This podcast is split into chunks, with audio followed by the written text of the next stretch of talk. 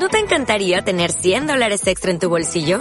Haz que un experto bilingüe de TurboTax declare tus impuestos para el 31 de marzo y obtén 100 dólares de vuelta al instante. Porque no importa cuáles hayan sido tus logros del año pasado, TurboTax hace que cuenten. Obtén 100 dólares de vuelta y tus impuestos con 100% de precisión. Solo con Intuit TurboTax. Debes declarar para el 31 de marzo. Crédito solo aplicable al costo de la presentación federal con TurboTax Full Service. Oferta sujeta a cambios o cancelación en cualquier momento.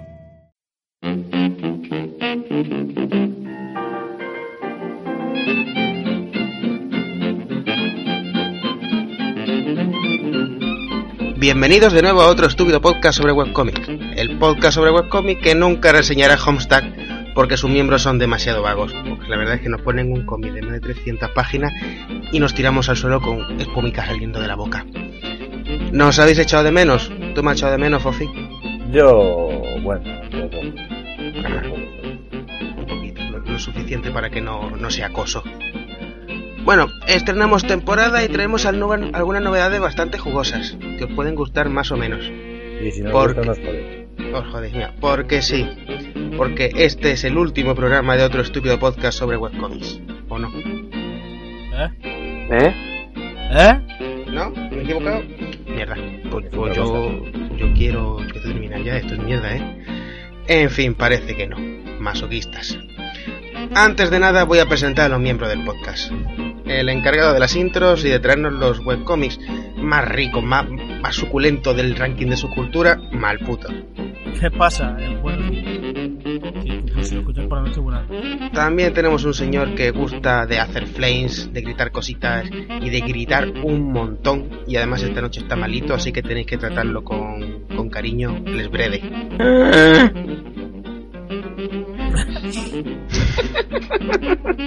Me muero, Mou. Matadme. Nada, traerle, la cicuta al pobre Brede. Bueno, y este señor grita menos, pero es igualmente peligroso. Yo diría que incluso que más. Y ahora que el pato le ha quitado la sección, está bastante sediento de sangre. Él es fósforo. Buenas noches, buenas noches todos. Y nuestro corresponsal en, en tierras lejanas y déspota de sangre azul, el rey Seijo. Larga vida el rey Seijo. Yo no te voté como rey. Dios, tu retraso es patente. Ya, pero tengo una corona al Burger King. puta cabeza. Jaque mate. Y bueno, yo soy Zico, os traigo joyitas, os traigo webcomic venido a más, me encargo de los sketches y hoy, de nuevo, me toca presentar. Y hace Compre mi galletas. libro. ¡Compre mi libro! Y como adelantaba, pues tenemos algunas novedades. Los miembros de podcast nos hemos reunido, hemos hecho una votación y hemos pensado que lo más cómodo para nosotros, que no para vosotros, sea que el podcast sea mensual. Y a cambio vendrá cargadito de sketches y cositas, o al menos en teoría. Sí, Eh, también cada dos semanas, es decir, si el podcast será a mediados de cada mes, como este, cada dos semanas, al principio de cada mes, mm, haremos un pequeño programa, un pequeño bis, en el que trasladamos la sección del pato y contaremos chorraditas, leemos correos, abrimos el contestador y vamos, lo que os gusta a vosotros, eh, la, la carnaza. Vamos, más programa importante- serio, dos semanas, programa tonto. Programa serio, programa tonto. Es decir, que en dos semanas van a estar sin escuchar nada porque esta parte se la suda y van a esperar a cuando estemos soltando mierda del foro y demás, ¿no? Ah, sí, La señor. puta madre. A mí me gustaría pensar que, a la, que la gente nos escucha aparte de por la carnaza por, porque somos unos expertos críticos. No, hombre, no. entonces no deberíamos llevar tres minutos hablando de nosotros mismos y deberíamos empezar a dar caña y insultar a la gente. Vale, vale, pues entonces la última novedad. Vamos a hacerlo. Vamos a salir de su cultura y vamos a explorar nuevos territorios. Vamos a hacer lo que nadie nunca ha hecho antes. Pero eso que os lo cuente Brede en un segundito.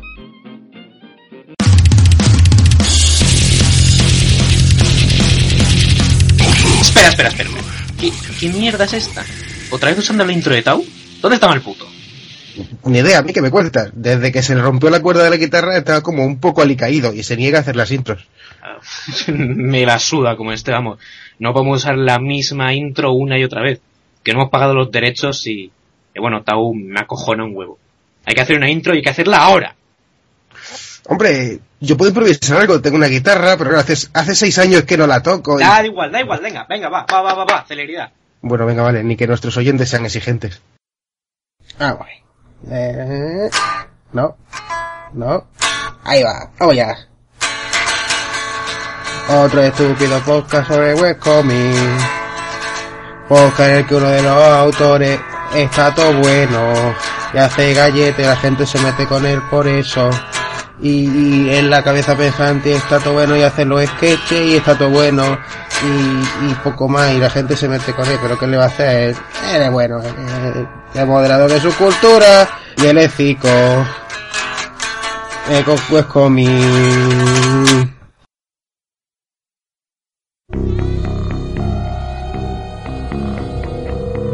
La vida de un guardaespaldas debería ser siempre solitaria. Deberíamos tener prohibido amar. No es bueno para el negocio. Sé que puedo sonar como un cabrón insensible, pero me da igual. No tienes ni idea de por lo que he pasado y cómo unos recuerdos que antes eran dulces te pueden acosar en plena noche, logrando que acabes llorando cuando yo siempre he creído que eso es de sarasas. Amaba a esa puta, aunque me contrataron para ser su ni- niñero. No sé por qué, pero la amaba. Y tampoco sé por qué, pero ella me a mí. Como me demostró esas noches bajo sus blancas sábanas. No me demostró su amor con besos, sino con mordiscos. Mordiscos llenos de pasión que me demostraron que ella no se andaba con remilgos ni cursilerías.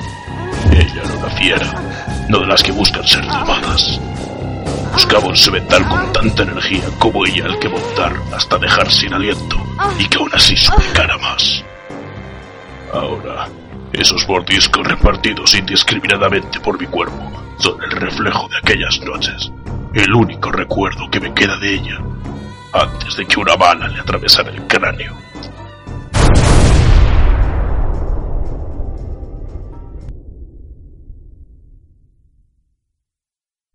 Mm, bueno, Grede, ¿qué nos traes? Ilústranos. Mucha fiebre, mucha, mucha.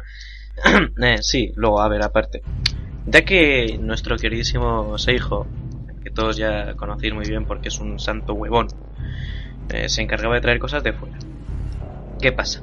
Que a Milova, por ejemplo, Smack Gibbs, por ejemplo, se consideraría de fuera de su cultura y por tanto de fuera de la endogamia. Porque claro, si nos sacas de los cuatro cómics que conocemos y que no nos gustan, nos vamos un poco a la mierda. Entonces, en una estrategia de marketing muy buena, muy sesuda y muy preparada por el pato, hemos decidido que a Seijo le van a dar por culo, que se busque la vida de otra manera, y que vamos a extender nuestros tentáculos a otras comunidades del webcomic. Pero esto ellos todavía no lo saben. Así que va a ser el doble de gracioso. Y bueno, eh, me dijeron, eh tío, ¿por qué no vas a buscar algo en Amilova y que te pueda molar, que pueda chanar? Y, y, bueno, no busqué nada, me topé con lo primero que me pareció algo chulo. Y aquí os traigo Inferno, un cómic que si sois unos cazurros en inglés, podéis leerlo con una traducción en francés, en castellano y hasta en ruso, porque sobre todo eres ruso. Inferno nos presenta un cómic mm, de tipo novela negra. Encontramos a un hombre que está muerto de miedo en un cuarto oscuro, sentado a una mesa sin poder moverse, y empieza a ser interrogado con unas maneras un poco cuestionables. Ya sabéis, a nadie le debe gustar mucho que le trituren una mano, así por las buenas. La historia en sí se centra en el torturador, que no deja de ser una especie de investigador, que anda tras la pista de una persona que está desaparecida. No puedo adelantaros mucho más porque, bueno, spoilers y todas esas cosas. El caso es que la historia, siendo eso, la negra policíaca, me recordaba en un principio muy vagamente, por eso elegí, a Max Payne. Sí, Max Payne, a mí me gusta mucho Max Payne, ¿qué pasa? ¿Un problema? La mierda, la peli es caca. El juego no, ya está. Y en ese rollete, pues a mí me moló mucho. Lo que pasa es que el dibujo me parece bastante cojonudo. El guion eh, está bien para lo que es, básicamente porque eso. No hace falta tener más que un halo de misterio sobre problemillas que puede tener el personaje, ir escalando poco a poco desde la mayor chusma en busca de algo más jodido. Y qué coño, o sea, me parece que está bastante bien. Tiene dos capítulos, que tiene una extensión de varias páginas, unas veintitantas en cada capítulo. Y joder, está muy trabajado. Eh, está muy bien hecho. Tiene un toque así de, blanco, negro, grises con algunos colorillos. Veas eso de resaltar la sangre, que a mí siempre me mola mucho, soy fácil de impresionar, como sabéis. Y joder, está, está guaper. No, no es exactamente en blanco y negro, tiene bastante color. El primer capítulo no, es prácticamente entero. Lo que pasa es color poco saturado, hombre. Es, es para que no destaque mucho, pero hay color. Bueno, hay color. ¡Daltónico de mierda! No, no, déjame en paz, estoy malito hombre. y todo eso. el caso es que eh, sí, está, está bien el cómic, a mí me gusta. Pero os traigo un cómic que al parecer no continúa. Traté de ponerme en contacto con su autor vía Facebook, indagando quién era y tal. Y pues le mandé un, un mensaje privado de mejor, con mi mejor inglés y la mejor forma posible. Supongo que el buen hombre no habrá visto el mensaje porque si no tienes en amigos a nadie, pues suda y ya está. Así que en un principio no tengo ni puta idea de si va a seguir o no.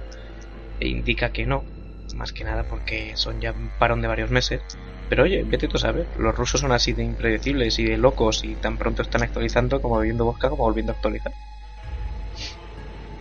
Hay clichés raciales. Qué gracia. Cállate, negro. Y mm, no sé, mm, se supone que es uno de esos cómics buenos que apunta maneras en Amilova.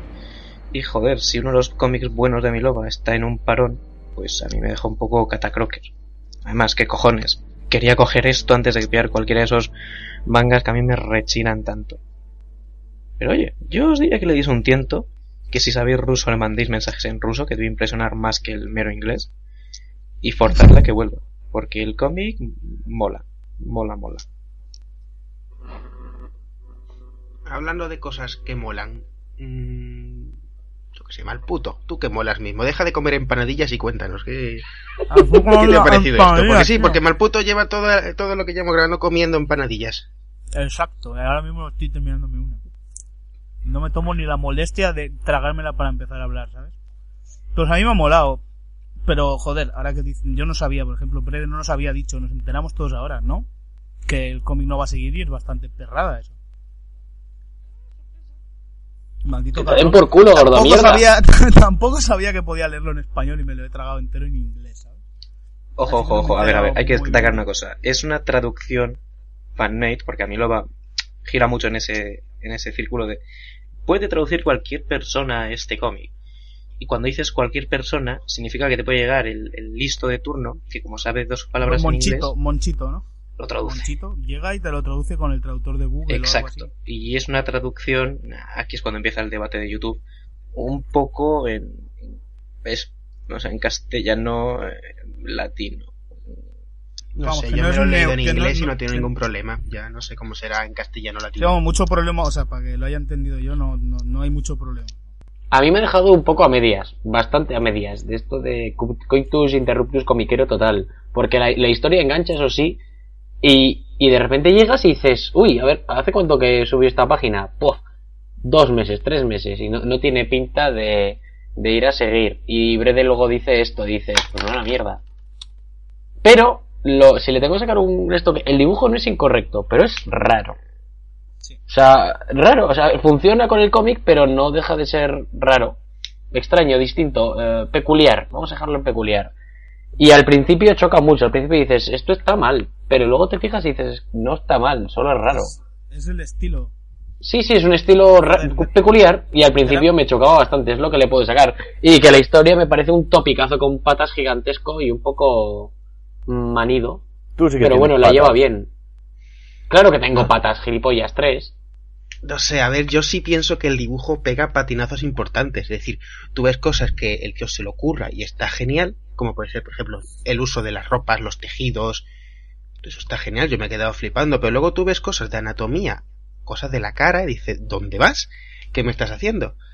La iluminación a mí me ha matado mucho. Porque es muy Photoshop, muy degradado, muy vamos a meter ahí lens flare a muerte y se lo carga bastante.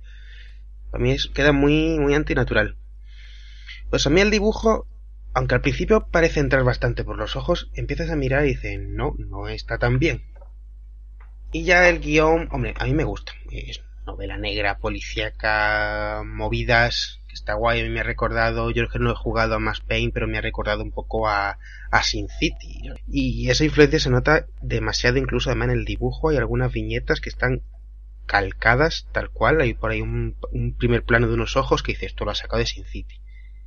Una cosa son las influencias y los homenajes y otra cuidado con calcar. Pues yo voy a dar la, nota discordante con, con las críticas porque no las comparto. Y es raro en mí, así que voy, voy con ello. A mí el dibujo me gusta y me gusta bastante, de hecho. Me parece que mezcla bastante bien y combina bastante bien la, la presunción del realismo en, en el vestuario y en los fondos. Muy buen, muy buen sentido de la profundidad, buenas perspectivas, dentro de que el cómic tampoco tiene nada muy arriesgado en ese sentido, pero creo que está muy bien hecho. Y lo único que se sale de la norma son los personajes, los dibujitos de los personajes. Y me parece que no es que falle en anatomía, sino que no pretende ajustarse a un modelo canónico de dibujo realista en ese sentido. Es un poco como un manga en el cual los personajes son más o menos deformes y tienen los ojos enormes y no sé qué, no sé cuántos, pero luego el fondo es muy detallado. Creo que anda, transita en ese, en esa línea de mm, estilo de dibujo más caricaturesco y más cartoon junto con una ambientación totalmente realista que le da muy muy buen muy buen tono así que a mí personalmente el dibujo me gusta bastante y eh, con un inciso para el tema del color que por eso le llamo la atención a Brede que es que me gusta bastante. Es verdad que abusa un poco de los acabados digitales pero me gusta mucho ver un cómic donde el dibujo donde el color se ajusta a la forma narrativa. Es decir es un cómic eh, serio de, de, de tipo noir.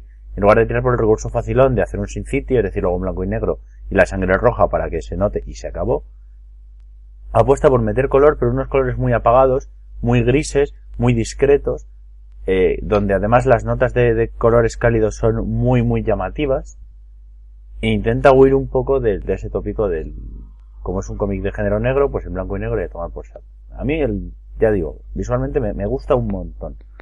Sobre la historia, yo también me lo he leído en, inglés y me acabo de enterar de que está la traducción en español. Me hubiera gustado tener la traducción en español delante porque ha habido algunos diálogos que se me han hecho espesos. Me parece que el guion está bastante bien. Me parece que es interesante, que cuenta con un, un giro eh, im- im- importante en, en lo que vendría siendo el, el final del capítulo 2. O sea, que ya el final del capítulo 1, el paso al, capítulo 2 tiene un, un giro allí muy interesante que me ha gustado mucho. Y en general lo he visto como un cómic bien hecho, bastante interesante y que yo personalmente sí, sí valoraría incluso la posibilidad de tenerlo impreso, que para mí es el mayor halago que se le puede hacer a un webcómic. Es decir, pagaría por este cómic, pagaría por Inferno porque me parece un cómic eh, digno y muy interesante. Es una pena que efectivamente parece ser que no, no está manteniendo la regularidad todo lo que le gustaría a los lectores, pero lo que hay es muy digno y yo creo que además como historia incompleta sigue valiendo mucho la pena. Fósforo, ¿te eh. importa, ¿te importa rectificar y decir estilo manga, por favor? Eh, vale, sí. es- Dilo, dilo, es dilo. Estilo manga. es- es- Chupito. Chupito. Chupito. Para amor. Pagouli era un hombre sencillo con una vida sencilla. Junto a su mujer Zowgli tenía una pequeña tienda. Ella atendía y él envolvía lo que la gente compraba. La tienda iba tan bien que se convirtió en todo un experto, capaz de envolver cualquier cosa a la velocidad del rayo. Un día su madre le dijo, Te has convertido en un experto en Furoshiki. Ve a las montañas y habla con el maestro anciano. Él te someterá a la prueba definitiva. y así Pagouli partió. Has viajado muy lejos, Pagouli. Maestro, quiero superar la prueba definitiva. Mm, El furoshiki es un arte efímero, como las vestimentas de una mujer. Está destinado a liberar su contenido. Tal es su destino. Tu misión es vencer a ese destino. Puedes crear un envoltorio tan perfecto que las manos de un hombre jamás serán capaces de romperlo. Y así lo hizo Pagouli. No solo creando un simple envoltorio, sino una segunda piel. Bien hecho, Pagouli. Eres un verdadero maestro del Furokishi. Has superado la prueba definitiva y creado un envoltorio que nadie será capaz de abrir. Sin embargo, debes saber que este secreto está maldito. A partir de ahora, alguien en el mundo te odiará con todo su corazón y cada día tu nombre será maldito. Es el precio que debes pagar. Y eso es por lo que hoy en día ¡Me cago en Dios! ¡Puto envoltorio del CD de los cojones! ¿Por qué coño no te abres? ¡Maldito sea! ¿Quién te inventó? ¡Ábrete ya! que- que- que ¡Me cargo dos putas tijeras y mis dientes no dan para más! ¡Joder! ¡Puta madre que te parió! Seijo, ¿qué nos traes? Porque me han contado que, que vas a traer un cómic francés de esos que tanto te Sí. gustan a ti. He traído un cómic francés cuyo único fallo es precisamente ser francés. Que, Eso es bueno, racista. ya- Sí, eso es muy racista, pero al menos no es chino. Eh, es, es Ballet Corp, o Bullet Corp, o en fin, Bullet Corp para los hispanohablantes, eh, que es un, un cómic dibujado por el propio Bullet, que es el, el, digamos, el eh, apodo del, del señor francés que lo, Del autor. que lo dibuja. del autor. Efectivamente. Y eh, es lo que a mí me gustaría que fuesen todos los cajones desastre, o al menos un porcentaje amplio de los cajones de ca- desastre.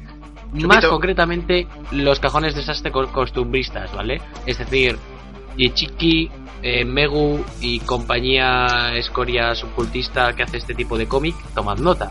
Así es como se hace un cajón desastre costumbrista con intención de ser moderadamente gracioso. El dibujo a mí me parece eh, muy correcto. Hay veces que se le ve que el tío está vago y dibuja más a lo suyo, pero es, es bastante característico, es bastante eh, solvente y puede dibujarte. Hace unos, unos pixels art de vez en cuando brutales. eh, otro día te hace un GIF. Últimamente hace hay uno que va rolando por ahí bastante que es de él. Eh, un día te hace gracia, otro día se mete con algo. Los chistes son de estos que no te soltas una carcajada, pero haces. Tienes razón. O quizá no, vamos, pero a mí me parece que sí. Y eh, en general es lo que yo diría. Eh, por favor, tenéis que intender imitar a esto y no a, a no sé, a, a lo que sea que estéis intentando imitar cuando hacéis la mierda que hacéis. Es un, es un cómic que me gusta mucho y eh, es un cómic bastante conocido porque yo, por ejemplo, lo descubrí porque al- algún paspan compartió alguna tira por Facebook y dije, uy, qué bien, qué chulo es esto, a ver qué es.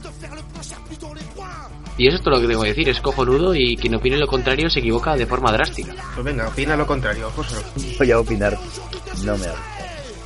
El cómic. El estilo de dibujo me recuerda a Payarés, el del jueves, y lo digo como un insulto. Eh, y luego, o sea, en realidad no está mal dibujado. eh, Me, voy a sobrar, me voy a sobrar con el pobre autor y con Payarés también. Pero no, no me, no me acaba de gustar, no me, no me, no me seduce.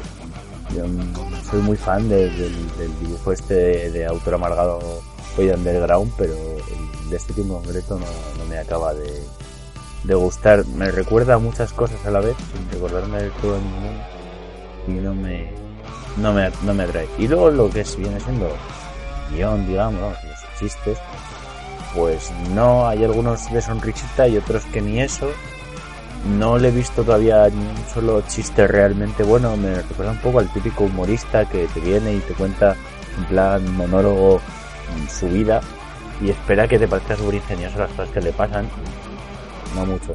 Y cuando sacas buena de odio muchas cosas, uy, como lo odio todo, pues como es francés, le da una mariconada descafeinada que no es suficientemente destructiva como para realmente No eh, es candidato. suficientemente odiatoder para ti.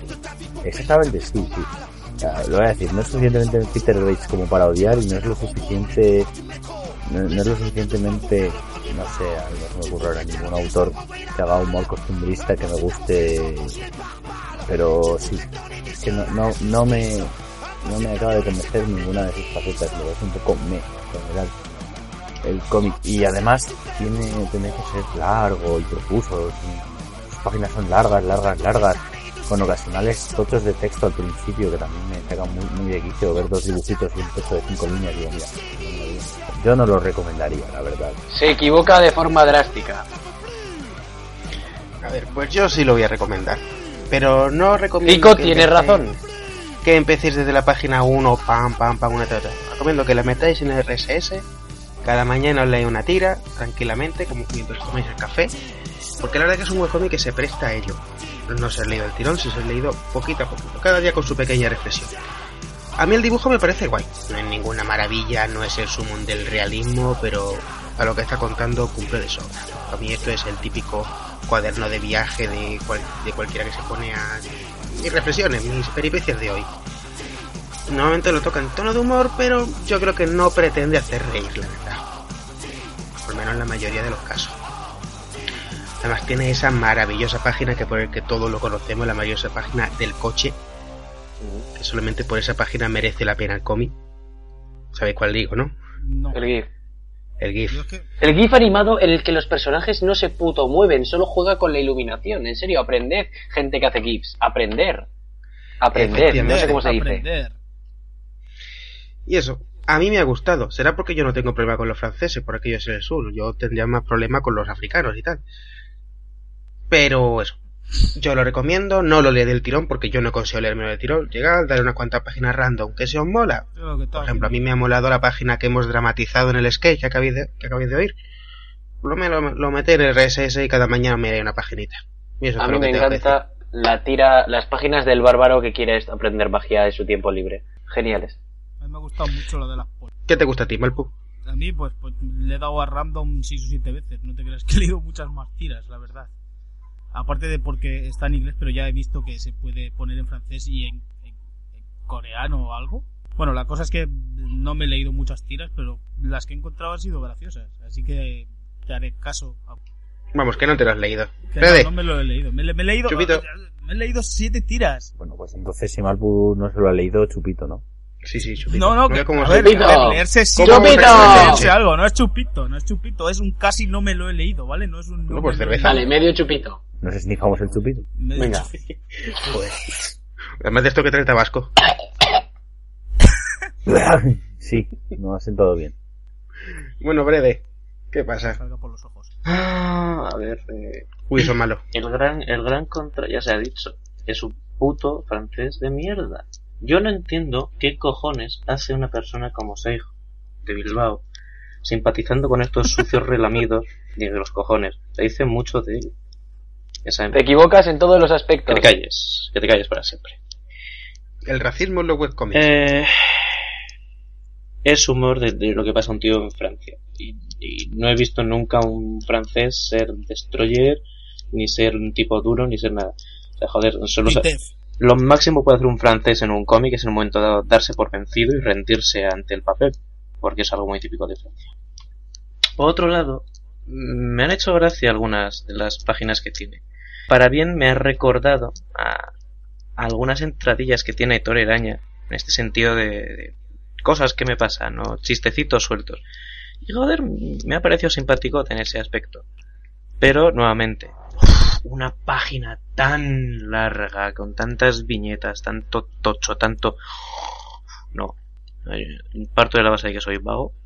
Si veo tanta, tanta mierda, digo paso. O sea, voy a ver la viñeta final para ver si el chiste está ahí. Jeje, qué gracia.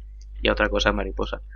Pero vamos, eh, coincido plenamente con que la gente debería hacer más cómics de este tipo y menos cómics plan "Eh, mi vida, soy muy moñas y, y, tengo perretes y, y todo es muy bonito y... Ah, vete a la mierda.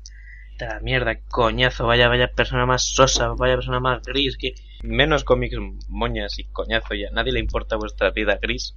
Y más cómics de este tipo de joder... Me cago en la puta, voy a poner esto. Con gracia, con salero, con lo que no tiene cico, vamos, eso. Conclusión, Brede dice que sí. Pues no habíamos quedado en que hoy subíais a meter menos conmigo. No. No. Mierda.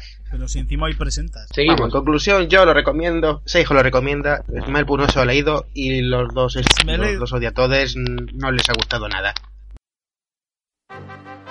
Ay, Dios mío, qué duro ser rey. Vengo de una guerra que duró 116 años. Pero es que encima la quieren llamar la guerra de los 100 años. ¿Tú te crees que la llaman la guerra de los 100 años si tiene 116 años? A mí que me lo explique.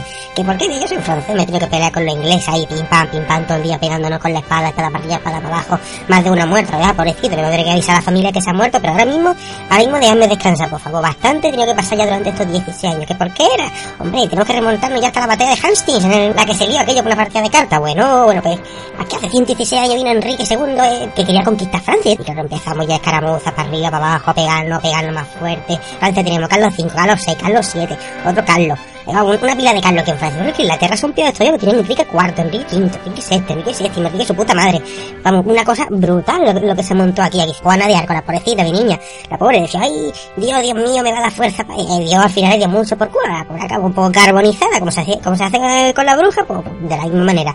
Yo qué sé, muchas muchas cosas malas hemos visto nosotros aquí en la guerra. La guerra es muy mala, mil, mil años ahí. Bueno, mil años no, 116, pero da igual, una pila de años pegándonos. Muy malo, muy malo, muy malo. Y es que encima vino la, guerra bubónica, la peste.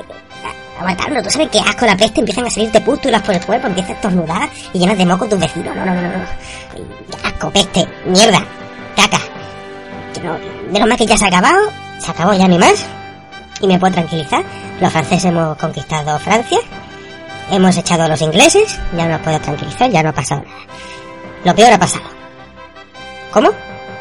¿Qué me estás contando? ¿Que van a hacer un webcomic ambientado en qué? Pues vamos con mi sección. Mi, mi, mi, mi, mi, mi sección, mi, Yo, mi, yo, mi, yo, mi podcast. caso, mis tartas, mis podcasts, mi, mi, mi. Cómic que se ha publicado recientemente. Pues no, os, libro. os voy a Mi presentar libro. yo la joyita de, de, de, de Zico. Me vas a presentar todo la... Pero, pero, pero... Bueno, pues ¿Qué? la joyita es Niflame, un webcómic de subcultura ambient. Oye, pero ¿esto qué New es? Flame, o sea, tú, tú, Niflame, ¿qué cojones? Niflame. Oye, que a mí no parece bien, eh, que lo tengo que presentar yo, que he estado documentando. Que te calles. Bueno, vale, vale, venga, cuéntanoslo tú, Seifu, cuéntanoslo tú. ¿Tú qué es, hijo? Bien, es un, Pero- es un cómic eh, de estética manga, chupita otra vez, ambientado en la guerra de los 100 años. Eh, y bueno, sinceramente, Brede, ¿de qué va exactamente? Va de las aventuras del, del Doctor Pupa mucho en la guerra de los 100 años. Que os jodan muy fuerte. Que sí, que sí, que en la segunda página. Esto es un motín, en En la serio. segunda página aparece el Doctor Pupa mucho. El cómic gana Me vengaré muy fuerte. Ya coño, pero no, no- no es el protagonista del cómic, Brede, no Sí, nos sí nada. lo es. Malpu, ¿no- ¿nos cuentas de qué va el cómic? De un chico muy guapo rodeado de hombres muy guapos. Que dice a gritos, esto va a acabar en yaoi medieval. Bueno, Zico, ¿a ti qué te ha parecido? Pero a la mierda muy fuerte. Yo quería presentar, llevo dos días, bueno, mentira, llevo desde ayer preparándome esto. Cabrones. Va, venga, expláyate, joder. Venga, hombre. Dale ahí, venga. Cinco minutos, hostia. Ahora, ¿Cinco minutos para mí solo? Cinco No. minutos. com- como no a los cinco minutos, te cortamos los huevos. Uy, ¿Por por qué. ¿Por qué dos? Vale, tres. Bueno, Niflheim, Niflheim, Nif- Niflheim, como queráis decirlo. A ver, es un término nórdico, de la mitología nórdica, que básicamente es lo que viene el infierno para nosotros. ¿Vale? Bueno, la autora es Vanessa Durán. A lo mejor vosotros no puede sonar de nada, a tampoco me suena demasiado. Pero por lo visto lleva bastante tiempo al pie del cañón, que ya en los 90, ojo, en los 90, estaba publicando con editoriales. El esclavo de la rosa, con Novo Evolution, lo tiene ahora. En los 90, Sheol y uno entre un millón, con Camaleón Ediciones. No de nada, yo supongo que cerraría. Y la verdad es que se nota que trae cola, se nota que es profesional y se dedica a ello. ¿Y qué nos cuenta? Pues este cómic, volviendo a lo francés, nos traslada a la Francia del mediado del siglo XIV. La guerra de los 100 años y destrozándolo todo, la hambruna, la muerte, el doctor Pupa mucho. Y el odio y el terror asolan las tierras de los campesinos y los villanos. Villanos no tipo Brede, que es malvado, sino villano de, de la villa.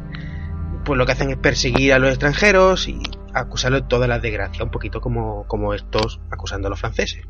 Al final, Como haría cualquier francés en su tiempo. Sí, sí, lo... Y en esta situación empieza el cómic. Es un- una familia protagonista, bueno, un chaval que tiene que huir con su padre de, de la masa enfurecida y se refugia en mitad del bosque, donde crecen. Y allí pasan cosas bastante gordas con unos lobos y la verdad es que no quiero avanzar demasiado porque llevan poquitas páginas, no llega a las 30 páginas. Y lo que viene siendo la, la historia no ha avanzado demasiado. Bravo, que para que lo tengáis por ahí. Los ingredientes son un lobo, intrigas de palacio, eh, la masa enfurecida, los horrores de la guerra. La verdad es que tiene, para mí tiene bastante buena pinta. Él es, el dibujo es estilo manga, otro chupito, no ve cómo me acaba esta noche. Muy muy rico en detalles, se nota que es profesional. Tiene algunas viñetas que a mí me han encantado, como la de la página 14 o la portada del capítulo 1, página 15, ahí, oh. un señor montado en un caballo que la verdad mola un montón. Y el único fallo que le veo es el ritmo de actualización. A ver, tiene una narrativa que pide muchas muchas páginas y muy seguidas, porque tiene muy poquita, muy poquita información por página, muy poquitas viñetas, vamos. Tirando de nuevo a la narrativa oriental. Y pide página por día. Sí, sé que es pedir mucho para un webcomic, pero la verdad es que, que mejoraría un montón si subiese el ritmo de actualización. Vale, ha subido 30 páginas desde que empezó hace unos meses, pero yo, yo quiero más. Porque la verdad es que la calidad lo merece. Ya está. Pero, pero, Pero que, pero- a ver, ¿qué pasa? es que está en la Edad Media y no hay una jodida barba, no hay una jodida dentadura postiza. ¿Cómo que no hay barbas? El padre del chico tiene barba. barbas es la puta Edad Media y no hay suficientes barbas. Pero si han aparecido cuatro pueblerinos y el resto del cómic han aparecido nobles nada más. Pues igual se arreglaban más, joder. Da igual. No, no lo hacían, mal puto, no lo hacían. Y parece que estoy cabreado con el cómic, y es un cómic que me ha encantado, pero es el micrófono, el, no, no él, ¿vale? Si llevamos Le- me- le veo por el una- micrófono. un, un exceso de higiene en general en el cómic que me hace pensar que es una especie de representación histórica. Falta suciedad, piojos, peste, eh, prostitutas desdentadas, lo que viene a ser la Edad Media en toda su esplendor. Yo, yo coincido con, con sí, joder, en una cosa. ¡Ja! Solo en una. Muy pequeña. Y es que efectivamente la primera página da a entender una, una historia mejor, o sea, mejor ambientada. Y posteriormente pasa automáticamente a una ambientación eh, muy manga, excesivamente manga. En, ese sentido de, de, cómic que no se preocupa tanto de la de la calidad de la historia que está contando tanto como se preocupa porque la estética sea chupipiruli. Y a mí me, me, toca un poco las narices eso de los autores de cómics españoles que intentan imitar el estilo japonés que es que hay muchas veces que da la impresión de que están tan empeñados en, en imitar eh, un estilo que no les es del todo propio que llegan al punto de eh, sacrificar la, la, la coherencia. Entonces, por ejemplo, a mí me pasa con los, los lobos que hay dibujados. Hay un momento en el cual aparecen unos lobos y los lobos eh, aparecen totalmente fuera de sitio en comparación con los con el resto del entorno, porque los personajes humanos tienen un nivel de detalle y un nivel de realismo muy inferior al que tienen los, los animales. Entonces, al final el resultado es un poco raro. A mí, a mí al menos me ha resultado chocante. Me ha parecido que eran, los lobos estaban como calcados o hechos en, en un estilo distinto al estilo general del, del cómic. Y luego ya metiéndome un poco con el guion, pues es que lleva muy poquito, tampoco me puedo meter mucho. Efectivamente, como decía Cico, muy poquitas, muy poquitas viñetas por página, muy poquita información, y al final el, el resultado es que llevamos 30 páginas y no me he enterado de prólogo esto, nada. es prólogo. Claro, es que es eso, es que no, no me ha dicho nada. El, no sabía que la, que la autora era profesional o, o lo, o había editado cosas. A mí el dibujo, además de lo que he comentado de los lobos y demás, me rechina muchísimo la cantidad absurda de, de tramas.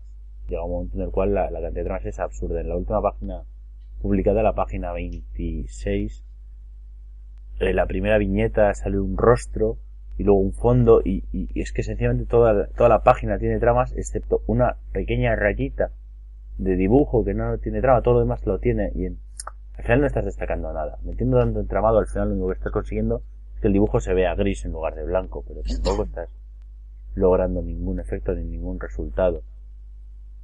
Entonces, no sé, a mí luego tiene un par de, de cosas que rechinan un poco en el asunto de las perspectivas y de la anatomía. En general, el cómic está bien, es- está bien dibujado y, y lo que lleva está interesante, pero es un poquito lento y el dibujo no me acaba de, no me acaba de convencer, no me gusta del todo. No me gusta del todo ni la ambientación ni el, ni el uso de trama. Brede, ¿estás vivo? Sí, sí, lo estoy, lo estoy. ¿O te traigo un ibuprofeno? Un pollazo necesita ese hombre. No, no, gracias. No, más no. No se tiene que es oír, se te oye, sí, hijo, tío. Eh, qué decir, joder, es que sale pupa mucho. O sea, en la portada ya no está, ahora tiene el tridente en la la página 2, y es que sale el puto Doctor Pupa mucho. El resto, ¡ah! lo que ha apuntado se dijo, vamos a ver. ¿Por qué son todos tan guapos? ¿Por qué son todos tan um, barbilampiños, totalmente aseados, unas melenas de pelo pantén absoluto? ¿Qué coño? Ya me gustaría a mí en la Edad Media ver a gente... O sea, eso no es alguien de la Edad Media. Eso es alguien que ha ido a su pueblo en la semana, o sea, fin de semana medieval, que ha aprovechado para meter en unos tarros algo de, de, de miel y melocotones en almíbar y se ha puesto ahí en plan, nada, mira qué guaper voy, con una armadura que he comprado aquí en, en Castilla y a tomar por culo, no, o sea, si vamos a hacer algo documentándonos, vamos a documentarnos bien. Igual aplicar aquí eso que tanto cortaba el, el rollo con Astro Cibernadete, joder, mete gente fea. La gente en esa época es fea. Pon a gente fea. Pon rostros de siéndolo, ¿eh?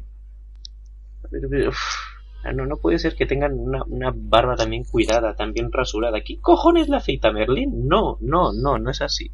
Y pupa mucho dudo que Si sea. necesitas a la autora, si necesitas modelos para gente fea, te mandamos a Verede. Sin problema. Exactamente. Gente fea que tiene la peste negra y que, que en breve será leproso porque, vamos, me va a comer la polla ese hijo. Por lo demás, vamos, o sea, el, el cómic está bien.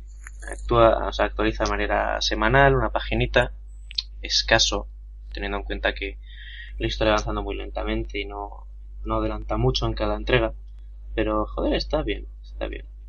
Mm, tal vez habría que dejar pasar tiempo para tener un buen un buen montón de páginas para ponerse al día porque vamos a, a mí a, a mí hace que pierda interés un cómic en el que no avanza la historia prácticamente que actualiza poquito por el ritmo que lleva y tal yo sudo lo acabo teniendo acumulado y encima cuando tengo muchas páginas no las leo así que eso eh, esperaos un par de meses a que tenga ocho páginas más nivelazo y ahí, dadle, dadle un repasito para que veáis a las aventuras del Doctor Pupa mucho ahora que ASDFG está cerrado.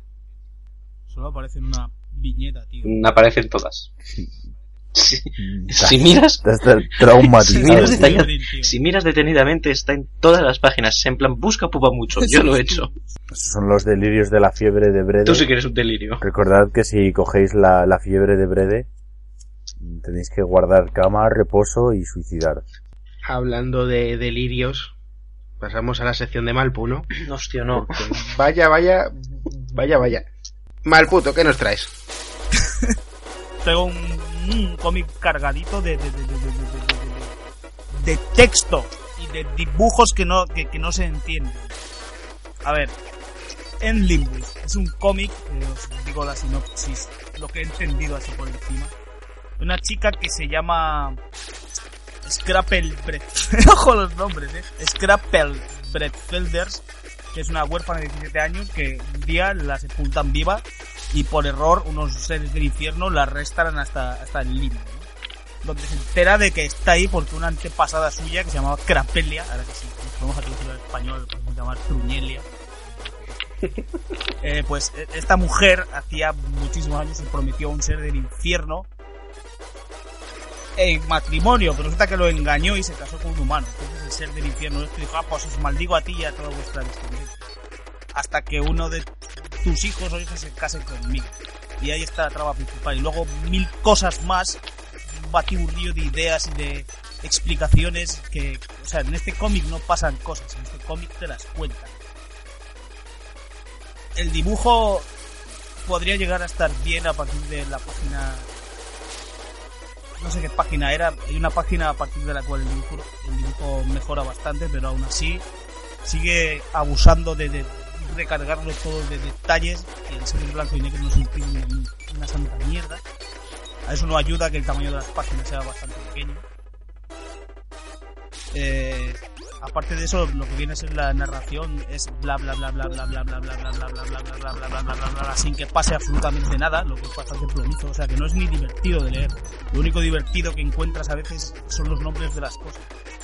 Esta mujer, la autora o la actriz, como queráis llamarlo, ¿La autriz? la autriz, sí, en efecto. Te metes con el ¿tú qué- cántabro. ¿Qué Me lo eres, acabo- hijo? Me lo acabo de inventar, joder, me lo acabo de inventar. He dicho la autriz.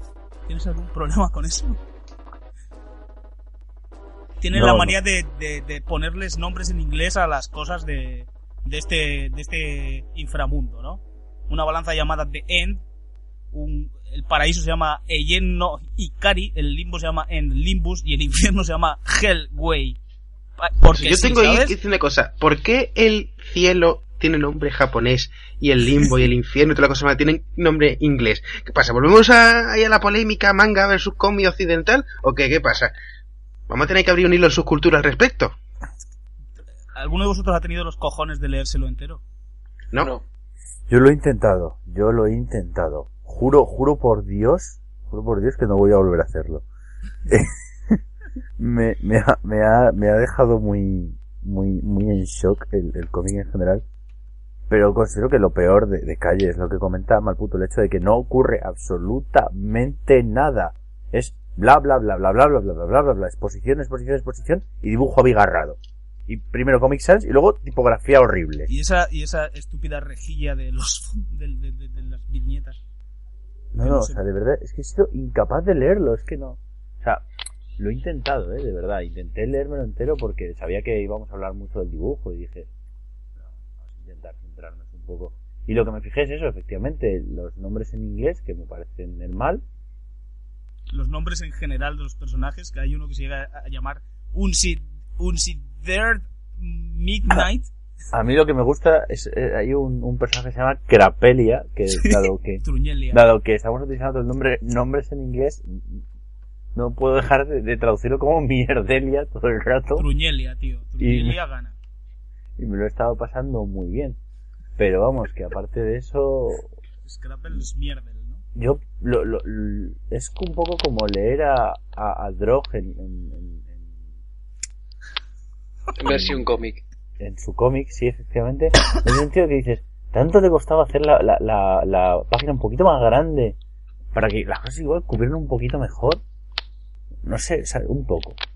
Y luego ya, como mi última aportación personal, quería comentaros el acerca de, que es un mundo, los acerca de, de su cultura son un universo que muchas veces nos perdemos por pereza. Entonces, os voy a leer solamente el primer párrafo del acerca de y vosotros decidís. Como cualquier proyecto que inicio empieza con ideas locas en mi cabeza, pero esta es quizá con la que más boceto le he creado. Y en estos procesos ha sido, todo junto, ha sido, como de coger, muy cambiantes. Lo único en resumen que puedo decir es que tenía un sueño o quizá era un deseo. Interrogación, exclamación, XD. Pues no lo, no lo sé, chica, era un sueño, era un deseo. Yo qué sé, no me entero de tu cómic, me enteraré de tu vida, ¿sabes? Horrible. Pues todo es así, o sea, todo el, el- el cómic es como muy, mis- muy, muy místico, no te estás enterando de una puta mierda. Sale, sale un mapache enfadado, que, que es, eh, no sé, no sé. Es, es- todo es el- el el caronte cómic- de, de este, de, este, de cómic. El caronte Sí, yo no, no entendí qué era, no entendía si era amigo del personaje o no, o qué, no, me quedó muy claro. Luego es eso, muchísimo texto, muchísimo. Eh, en concreto, por ejemplo, la página 9, que es la que tengo abierta aquí porque la estaba buscando, la página 9, tiene cuatro viñetas y texto como para llenar media cara de folio. Es horrible. No me entero de nada, o sea, si me, me tienes que contar tanto en tan poco espacio, al final no lo acabo leyendo. O sea, a mí me da la sensación de que esta chica lo que hace es escribir relatos, fanfics, cosas suyas, y luego lo ha intentado plasmar en un cómic, pero en vez de hacer una adaptación, ha hecho este párrafo aquí, ¡pum! Este párrafo aquí, ¡bla! Pero si el dibujo es lo más barroco, es lo más recargado del Sí, mundo, y, pero, pero, pero... y no pi- es que pierde la profundidad, pierde la claridad. Eh, y además es el escanea problema, mal. sí, pero si, si, si se currase la profundidad y... ¿Tú crees que es escaneado esto? Yo creo que, Yo creo sí. que sí. tiene, es tiene, tiene ventanucos en, el- en los bloques de negro, tiene ventanucos típicos del paint. O igual está escaneado y luego mm, eh, repasado el negro y los, Sí, los bloques de negro. sí, Es que no sé, tiene algunas cosas, algunos trazados con muchísimos dientes de sierra que y mucha pérdida de detalle, que esto es de haber escaneado a baja resolución. No sé. Aún así está Solo mal. digo que sí. El problema que yo le veo, aparte de que es un, está sobrecargado y, y todas estas cosas que habéis dicho vosotros, es que si realmente fuese un relato ilustrado en plan eh, he escrito un relato y lo he adaptado mal, al menos la historia podría ser interesante, en plan rollo me gusta escribir y, hago una historia interesante, pero es que es puta mierda, es, es puta mierda infecta con los personajes cliché, la historia cliché y sin ningún tipo de... No sé si me estoy explicando, vamos, que es aburrido. Es aburrido aunque se pudiese leer bien. Sería aburrido, porque la idea es una puta mierda. Yo creo que es eso, que tiene tanta exposición, tanta explicación de- del- del universo súper complejo que he creado, que es que al final pierdes el interés, joder. Yo todo lo que tengo que decir de esto es que es el peor fanfic ilustrado de Beetlejuice que me he echado en cara en mi puta vida. Y yo que estaba pensando más en, en que es una especie como de Sandman kawaii. Sandman Kawaii. La divina comedia. Acabo de morirme mucho por dentro. O sea, a mí me ha recordado por, por, por momentos a, a, a haber leído Sandman y no haber entendido las cosas. Eh, otra, otra cosa que no, no ha comentado nadie, estoy esperando que alguno lo comentará. Las flores de los márgenes de las viñetas. Sí. ¿Por qué? Los adornos, ¿no? Sí, sí, sí. O sea, en los márgenes de las viñetas, esta, esta buena mujer se ha dedicado a dibujar runas, flores, objetos decorativos. Sí. No sé, el caso es que en- enturbian aún más el ya de por sí bastante jodido de entender dibujo y le dan una sensación de ¡Uy, un hueco en blanco! Voy a hacer aquí un adorno. Relájate, hombre, que no es necesario e imprescindible que, que cada puñetero milímetro cuadrado de la página tenga un detalle. No hace falta.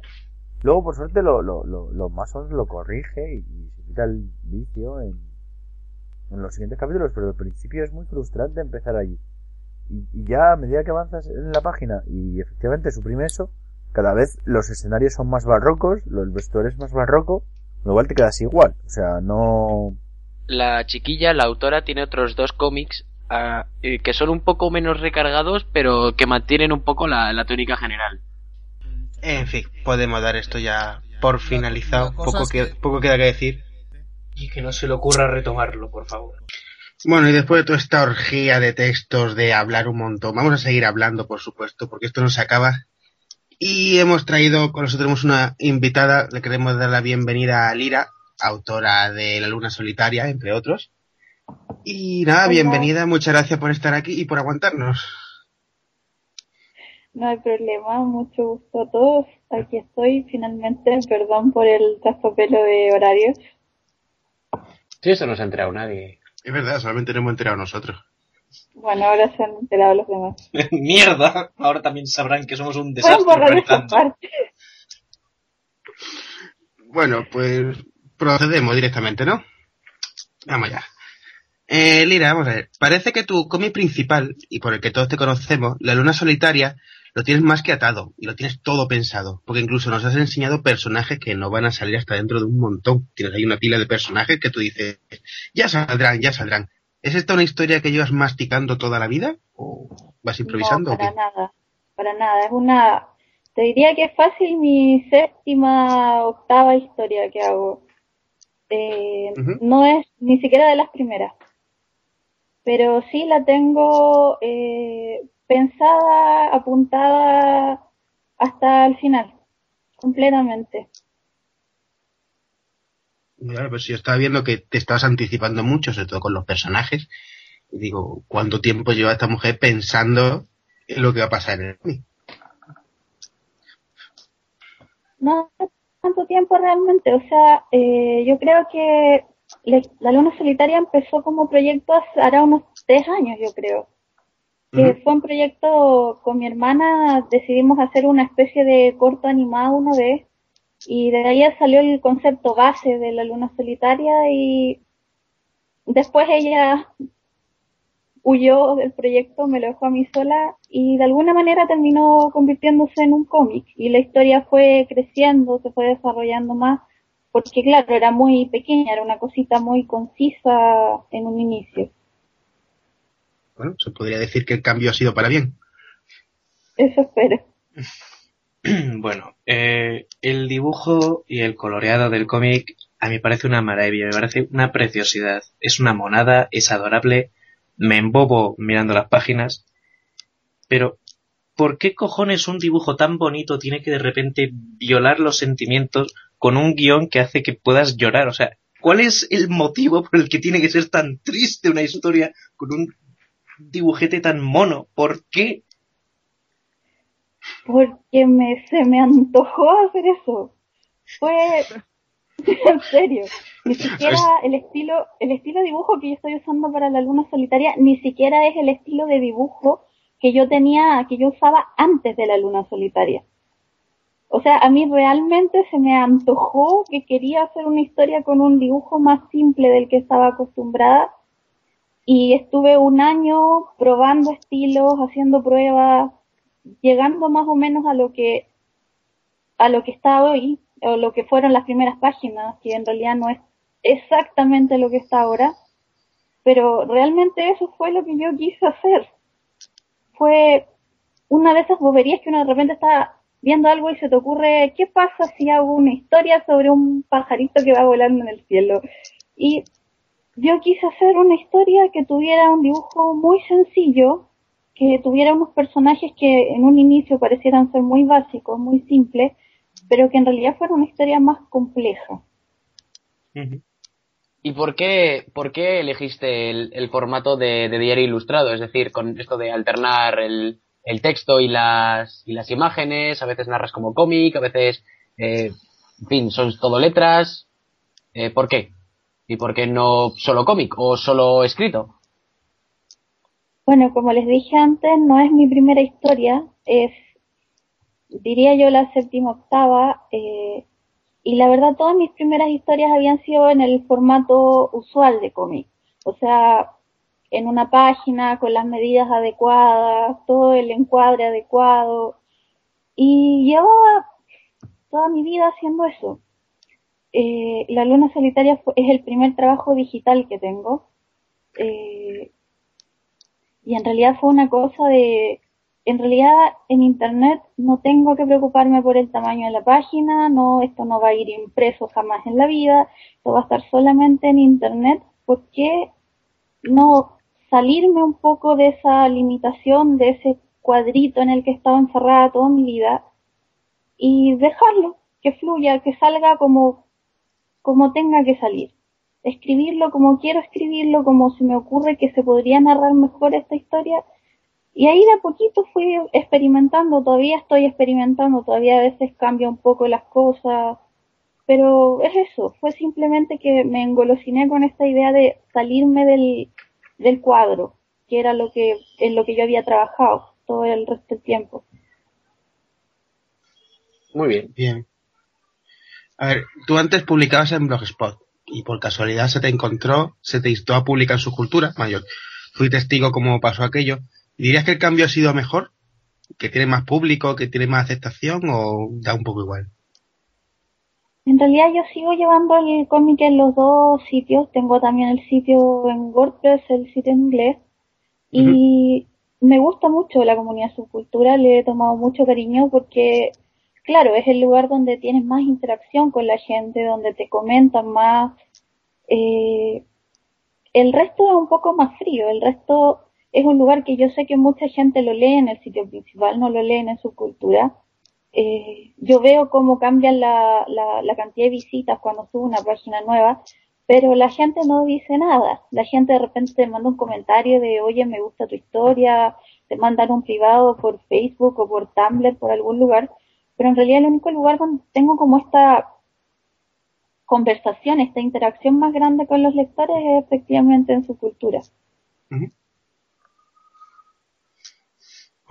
ahora que comentas, se ha comentado el tema de subcultura, eh, empiezas a publicar la luna solitaria en la comunidad y poco a poco va escalando en, el temido ranking hasta estar dentro del top 10 entre chistes muy malos, cómics de tetas, cómics de tetas y chistes y en definitiva, o sea, mucho humor, y algunos cómics muy clásicos. ¿Esperabas que un cómic que no deja de ser un drama tuviese tanta aceptación y éxito? No, la verdad no, nunca se me ocurrió que podía llegar al, al top 10. De hecho, cuando estaba como en el 30, el 20, yo ya me sentía feliz, realizada. Y, pero no pensé en realidad que iba a escalar todavía más. De hecho, el día que desperté y lo vi que estaba ahí, que de hecho me entré porque alguien me mandó un mensaje y me dijo, oye, estás en el top 10. Fue, wow, qué lindo, estoy en el top 10. A ver cuánto me demoro en volver a bajar. Joder, esperamos que no. Algo digno que hay en el top 10 ahora, por Algo decente. Sí, sí. está ahí a punto de caerse, el aquí huele a cerrado y estoy rezando cada día para que suba alguna cosa, pero lo que hay para subir es peor. Y mira, eh, ¿podrías recomendar de, de- de todo lo que es subcultura algún cómic que dijeses, este, este, este lo leéis, este mola, y fuera otro? Y así no sabes los deberes para el próximo programa.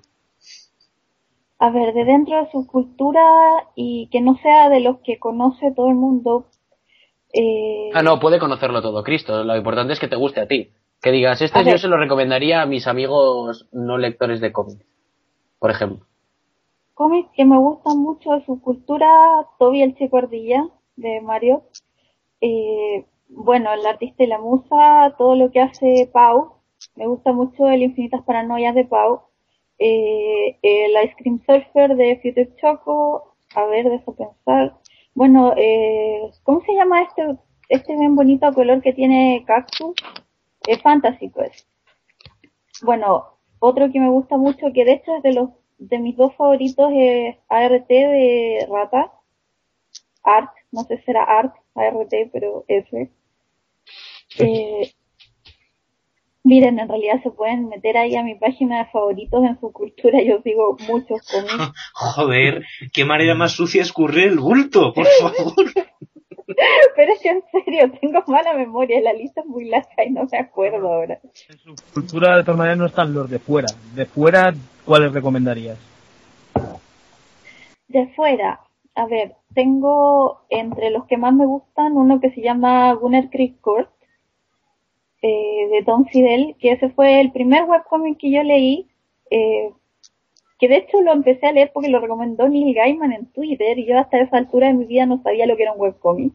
Si Neil Gaiman lo recomienda, es que tiene que ser bueno.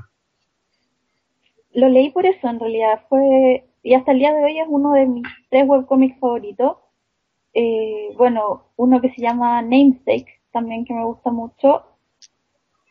Mm, Monsterfuls, eh, leo uno que se llama Oh Human Star. Eh, bueno, Abbas Demon. Oh, ese es genial. sí, muy bonito ese. Eh, está un hiatus en el momento, pero bueno, va a volver ahora pronto, se supone.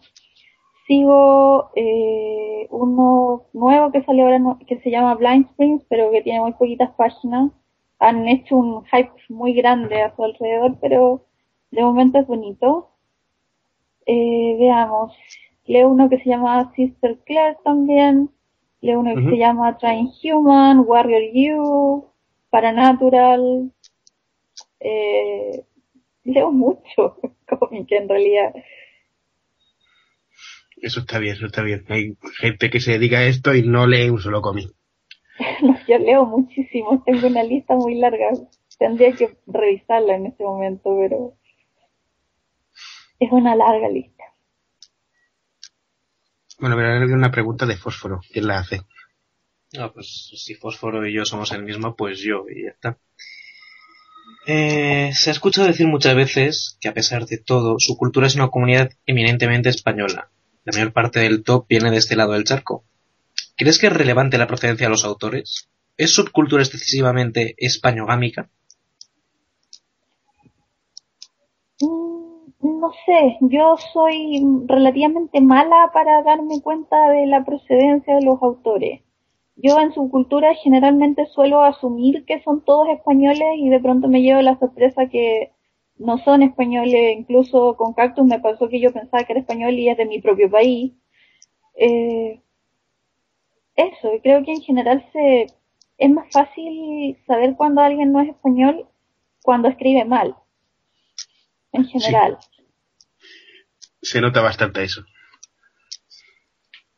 Aquí en España, eh, lo que viene siendo la, la cultura del webcomic, la verdad es que no está nada implantada, como puede ser en Estados Unidos, que todo el mundo sabe lo que es un webcomic, eh, tienen un mercado, tiene incluso salones dedicados al webcomic. ¿Cómo, ¿Cómo va en Chile?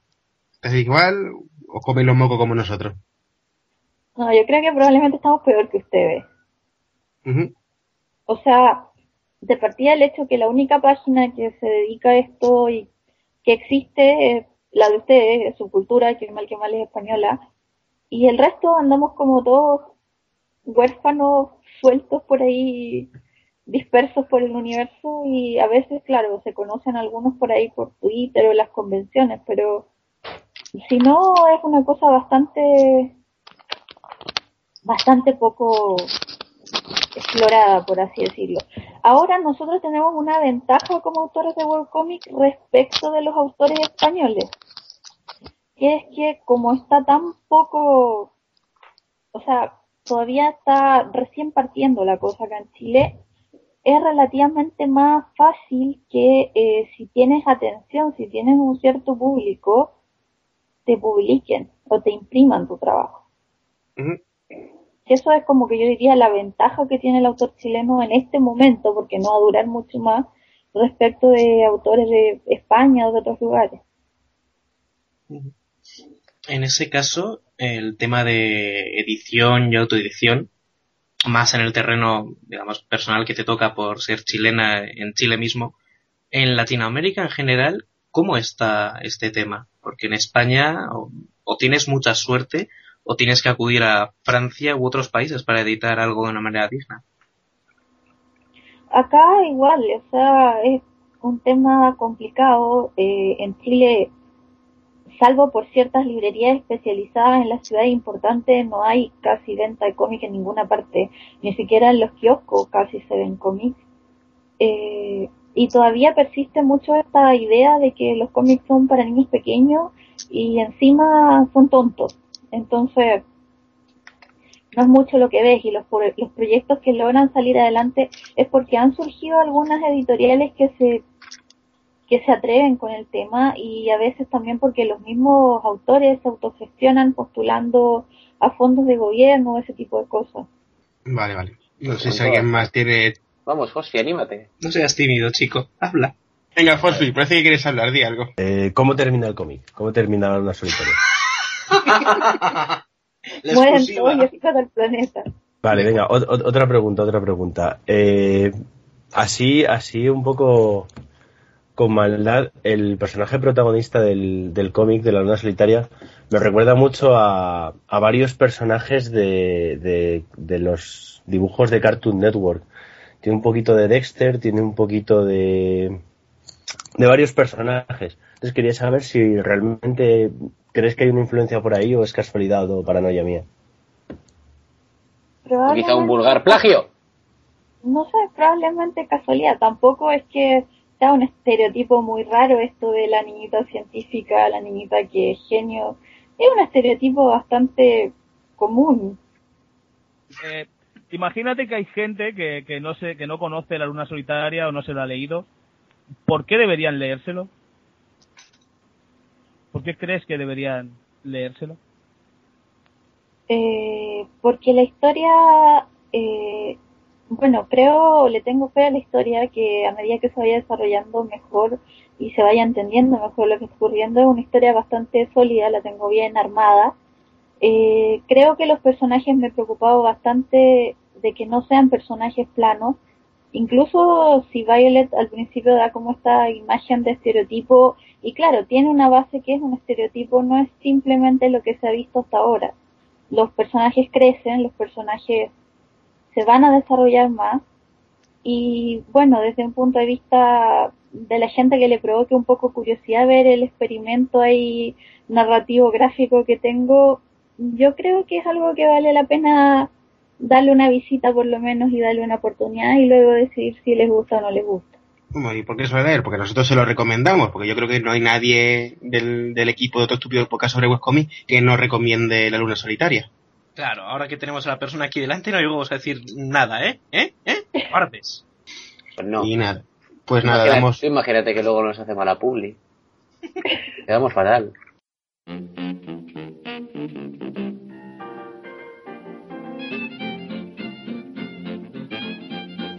Damos por finalizada la entrevista. Muchísimas gracias por, estar aquí, por aguantarnos, por soportar las tonterías que decimos y el micrófono de Seijo.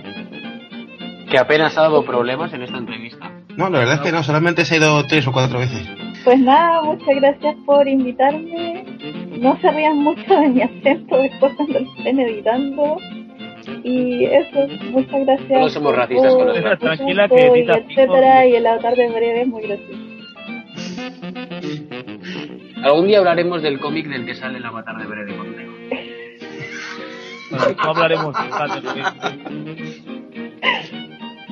Y nada, y aquí acaba el programa de hoy, programa número 11, primero de la segunda temporada. Espero que os haya gustado. Dentro de un par de semanitas calculo que saldrá un programa de coña, las tomitas falsas, porque tenemos unas cuantas. Os juro que estoy editando. esto. Prácticamente ninguna gracias a mi micrófono, quiero comentar. No, nada, nada, nada.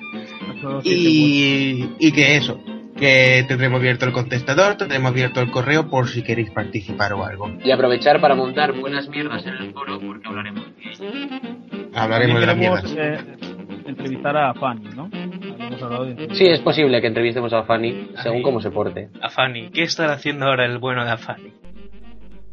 El alegre Afani cantando por la ribera viene, mira qué alegre, el alegre Afani se muestra siempre alegre con esplendorosa alegría. En la ribera de la ría. Din don, alegre Afani Afanón, don din, alegre Afani sin fin, din don, alegre Afani Afanón, don din, alegre Afani sin fin. Adelante Afani, deslúmbralos, canto en la montaña, las criaturas alegran.